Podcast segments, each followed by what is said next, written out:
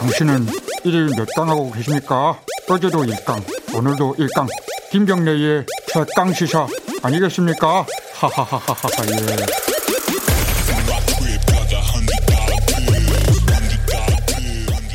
예. 네, 어제 어, 헌법재판소의 판단이 하나 나왔는데요. 작년에 굉장히 시끄러웠던 내용입니다. 그 패스트트랙 처리 과정에서 사개특위 어, 위원회 사보임이 있었는데 그 의원을 바꾼 거예요. 어, 그게 이제 통과시키기 위해서 그런 건데 그것이 부당한 거 아니냐라고 오신한 당시에 어, 바뀐 분이죠. 어, 바른미래당 의원이 어, 고난쟁이 심판 신청을 했는데 그게 기각이 됐습니다. 어, 오신환 의원 연결해서 이 관련 내용 좀 들어보죠. 오신환 의원님 안녕하세요. 예, 안녕하세요. 오신환입니다. 네. 선거 끝나고 어떻게 지내셨어요? 아, 예, 그동안 뭐 바쁘다는 핑계로 만나지 못한 지인들도 보고요. 네, 네, 네. 예, 선거 마무리하고 있습니다. 예. 예. 자, 어, 이제 자, 자, 지난해 문제 제기했던 부분, 그 사, 사보임, 어, 사개특위 위원을 바꾼 것 이것이 부당하다라는 문제 제기를 오신환 의원이 하신 거잖아요. 네네. 이 부분이 이제 헌재에서는 정당하다라는 판단이 나온 거예요. 여기에 대해서는 어떻게 생각하십니까? 네, 이제 제가 권한쟁의 심판을 요청한 것은 네. 이제 국회의장의 권한과 헌법기관인 국회의원의 권한 이두 네. 가지의 쟁점을 요청한 거고요. 네. 어, 어제 이제 헌재 결정이 났는데요. 네. 일단 헌재의 판단을 존중합니다. 네. 어, 다만 이제 어, 개인 구, 국회의원이 헌법기관으로서 어, 입법 심사 권한이 예, 앞으로도 이렇게 에, 에, 비민주적인 음, 어떤 강제 사보임으로 인한 그 네. 그 운영 행태들이 네. 에, 계속 문제가 될 소지는 있다고 봅니다. 그렇기 음. 때문에 아, 필요하다면 21대 국회에서 네. 어, 국회법을 좀 음, 개정하는 어, 그런 노력들이 필요하지 않을까 저는 이렇게 음. 생각합니다. 예. 그게 좀 지금까지 좀 모호했다는 거죠? 그 규정 자체가 사보임 규정 자체가. 그게 이제 사보임에 대한 규정이 예. 지난 2003년도에 김홍신 전 의원이 네. 에, 헌재에 똑같은 권한쟁의 심판을 했었거든요. 네. 예, 그 이후에 헌재가 합헌 결정을 내고 어 다시금 국회법을 한번 개정한 적이 있습니다. 그 이후에. 네. 그래서 지금의 국회법이 만들어진 것인데 네. 아 그것조차도 음. 일단은 어 이번 어 헌재 결정으로 인해서 어 여전히 이제 문제의 소지가 남아 있는 것이죠. 그래서 음. 그걸 좀 더 명확하게 할 필요가 있다. 음. 어, 저는 이렇게 판단하고 있습니다. 이게 뭐 흔히 일어나는 일이 아니기 때문에 현실에서 적용할 때 어, 좀 모호한 부분들이 좀 있었던 것 같은데 어찌됐든 네. 말씀하신 대로 뭐 인정은 한다. 그러니까 받아는 네. 드리겠다는 말씀이신데 미래통합당 입장을 보면은 좀 강하게 반발을 했습니다. 자의적인 해석이고 어, 이 원인 제공자들에게 면제부를 준 거다. 이렇게 반발을 했거든요. 어, 네. 오신환 의원님하고 입장이 좀 다른 건가요? 어떻게 보세요? 어, 미래통합당 당의 입장도 여전히 네. 이제 그 부분에 대해서 어 문제 의식을 갖고 있는 것인데 어쨌든 네. 헌재가 아, 이 부분에 대해서 기각 결정을 했기 때문에 네. 에, 저희 저희로서는 이제 국회법 그게 48조에 해당하는 조항이거든요. 예. 예, 그, 그, 그 부분에 대한 논란은 뭐 이미 이제 종결이 됐다 이렇게 판단하고요. 예. 다만 이제 현재 결정에 따라서 필요하다면 네. 국회법을 다시 재개정하는 음. 그런 절차가 있을 수 있겠죠. 예. 예. 아, 그러니까 21대 국회에서는 좀 명확하게 이런 일들이 또 벌어지면 또 이런 어떤 갈등들이 빚어지지 않게 명확하게 규정을 다시 바꾸는 어, 다시 정비하는 그런 절차가 필요하다 이런 말씀이시네요. 네. 지금 미래통합당에 계시잖아요. 그 최근에 현안들 좀 여쭤봐야 될 것 같은데 어, 김종인 비대위 체제가 출범을 했지 않습니까? 여러 가지 네. 오늘 아까 뉴스 브리핑에서도 저희들이 얘기를 나눴는데 어, 뭐 놀라지 마라. 뭔가 이게 대대적인 쇄신이라든가 새로운 어떤 구상 같은 것들을 밝힐 것 같은 분위기입니다. 여기 지금 분위기 자체는 어떻게 평가를 하십니까? 어, 어제 이제 전국의 조직위원장들 회의에서 예. 어, 김정인 위원장께서 어, 나름대로의 어떤 앞으로의 방향에 대해서 이야기를 언급했습니다. 네.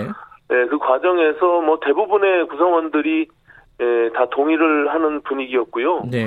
왜냐하면 지난 총선에서 어 이제 미래통합당은 처참하게 국민들의 심판을 받았고 네. 그 과정 속에서 변화하지 않으면 또 혁신하지 않으면 안 된다는 이런 공감대가 형성돼 있다고 생각하고요. 네. 그런 위기감들을 가지고 어 저는 하나부터 열까지 모두 좀 변화 어, 해야 된다 이렇게 생각하고 있습니다. 예. 네. 지금 그 비대위 명단을 보면요, 어, 청년들이 세 명이 들어가고 뭐 이런 구성이 조금 바뀌었습니다. 예전에 비해서는. 어, 네. 어떻게 평가하십니까? 어떤 취지라고 보세요? 어, 일단은 어, 중요한 게 당의 이제 모습이 네. 과거의 구태스러운 모습으로 계속 어, 국민들이 판단하고 있습니다. 그 음. 모습들을 미래지향적으로 바꾸는 과정 속에서 네. 저는 메신저의 역할도 굉장히 중요하다고 생각합니다. 음. 네, 그렇기 때문에 김 김종인 비대위원장의 모습은 예, 메신저로서의 어 역할이기보다는 네. 그 메시지 자체를 변화시키는 역할을 감당하고 네. 새로운 메신저는 이제 새롭게 만들어지는 음. 그런 과도기적인 역할 속에서 저는 다시금 어, 미래통합당의 새로운 메신저가 어, 이렇게 나와야 된다 이렇게 생각하고 음. 있습니다. 예, 그런 역할들을 이번 비대위가 꼭 만들어주길 바라는 마음입니다. 메신저라고 하면은 당의 대표라든가 대권 주자라든가 이런 걸 말씀하시는 건가요? 그렇습니다. 예, 어. 당의 모습으로서 어, 대표할 수 있는 네. 어, 그런 역할들을 누군가 해야 될 거 아닙니까? 과거에 이제 지난 어, 총선에서는 그런 역할을 황교안 대표가 한 것이죠. 음. 네, 그것을 대체할 수 있는 새로운 어, 인물이 저는 등장해야 된다 이렇게 보고 있습니다. 근데 당분간 어쨌든 비대위원 비대위 체제로 갈 거고 네. 어, 내년 4월 어 그러니까 어, 재보궐 선거 때도 비대위 체제가 끝난다라는 보장은 없어요. 그러면은 어, 그 방금 말씀하신 새로운 메신저가 나오려면 너무 오래 걸리는 거 아닌가라는 생각이 드는 사람도 있을 것 같습니다. 어떻게 보세요, 이거는? 네네. 그, 뭐, 기간이 이제 네. 내년 4월 보궐선거 어, 전까지인데요. 네. 예, 그 기간이, 이, 뭐, 다른 비대위 기간보다 길다, 길다라고 볼 수도 있습니다. 다만, 네. 우리 당의 모습을, 어, 환골 탈퇴하기 위한 모습으로 변화시키려면 상당한 기간이 필요하다고 봅니다. 음. 예, 그 과정을 과도기로 보고 있기 때문에, 네. 그 기간이 짧던 길던지 간에, 저는 네. 그 이후에 만들어질 모습들을 충분히 이번 비대위가 만들어야 된다 이렇게 음. 생각하는 것이죠. 예. 그러니까 그 메신저 새로운 메신저가 필요한 상황이긴 한데 그걸 만들려면 시간이 좀 걸린다. 미래통합당 지금 상황이 이렇게 받아들여도 되나요? 네네 그렇습니다. 음. 예. 그 유승민 미래통합당 의원이 어, 대권 선언했잖아요. 네.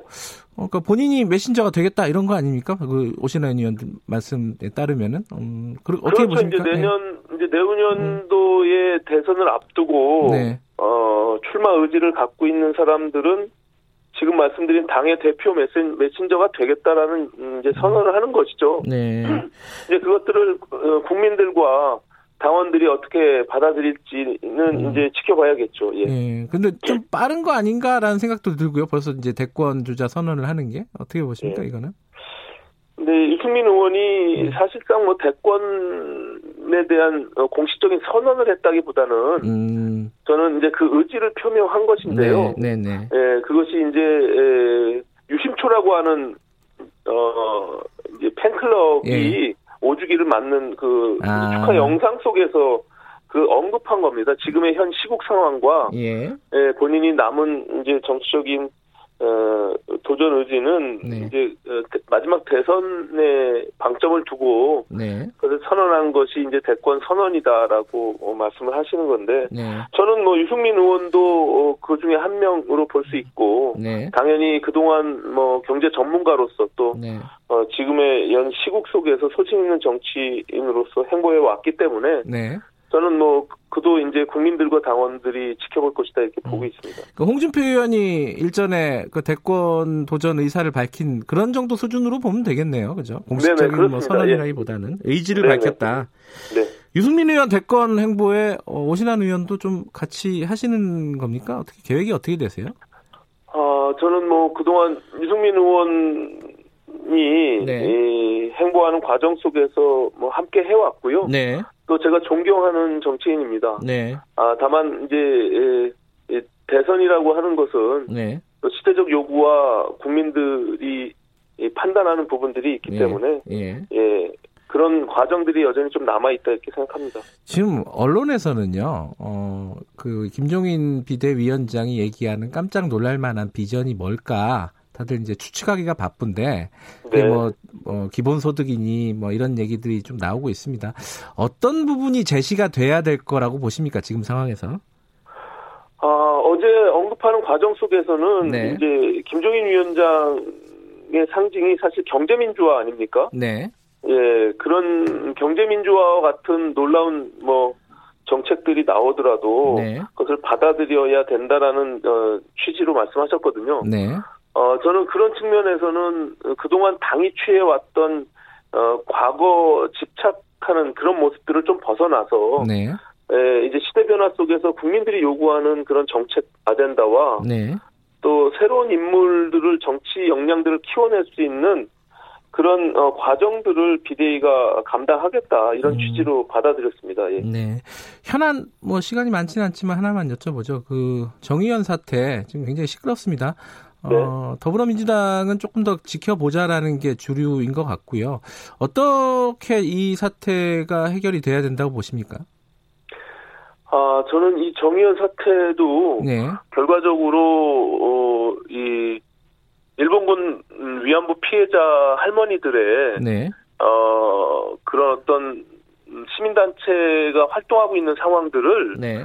저는 윤미향 당선인이 사유화한 문제라고 생각합니다. 그것이 음. 에, 친일과 반일로 이게 갈등을 겪을 일도 아니고 또 네. 어, 정의원의 그동안의 활동들을 폄훼할 생각도 전혀 없고요. 네. 다만 이건 음, 지금 시대에 여러 청년들이 그리고 국민들이 분노하고 있는 공정과 정의의 어, 의미하고도 맞닿아 있습니다. 그렇기 음. 때문에 이 부분은 명백히 사실을 좀 음, 진상을 밝히고 네. 거기에 대한 책임을 지는 것이 저는 온당하다 이렇게 생각합니다. 국회에서 뭔가 어, 일이 21대 국회가 만들어지면은 어, 뭔가 공식적으로 이 문제에 관련해 가지고 뭔가 움직임이 있을 것 같습니까? 어떻게 보세요? 어, 저는 이 문제가 예. 어, 상당한 시간이 걸릴 수밖에 없다. 그리고 윤 음. 당선인이 음. 이것에 대해서 명백한 해명이 안 되면 예. 결과적으로 27대 국회에 처음 시작하는 단계에서 네. 어, 논란은 계속 이루어질 것이다 이렇게 보고 있고요. 네. 어, 그것이 정치 쟁점화되기 전에 네. 저는 조속히 하루빨리 이 부분이 명쾌하게 좀 정리될 필요가 있다 이렇게 생각합니다. 그 정리라는 게 뭐 윤미향 당선인의 사퇴 뭐 이런 걸 얘기하시는 건가요? 윤 당선인이 그것이 국민들이 납득할 수 있는 정도의 음. 해명이 안 된다면 네. 거기에 대한 책임을 지는 것이 당연한 것이겠죠. 예. 음, 알겠습니다. 오늘 여기까지 듣겠습니다. 고맙습니다. 네, 고맙습니다. 미래통합당 오신환 의원이었습니다. 김경래 최강시사 1분 여기까지입니다. 잠시 후 2부에서는요. 더불어민주당 홍익표 의원, 미래통합당 윤영석 의원과 함께하는 최고의 정치, 전국 현안들 같이 얘기 나눠보겠습니다. 3부에서는요. 스쿨존 자동차 사고 이게 고의냐 뭐냐 이래가지고 논란이 많지 않습니까? 변호사와 함께 이 얘기 짚어보겠습니다. 잠시 후 8시에 뵙겠습니다.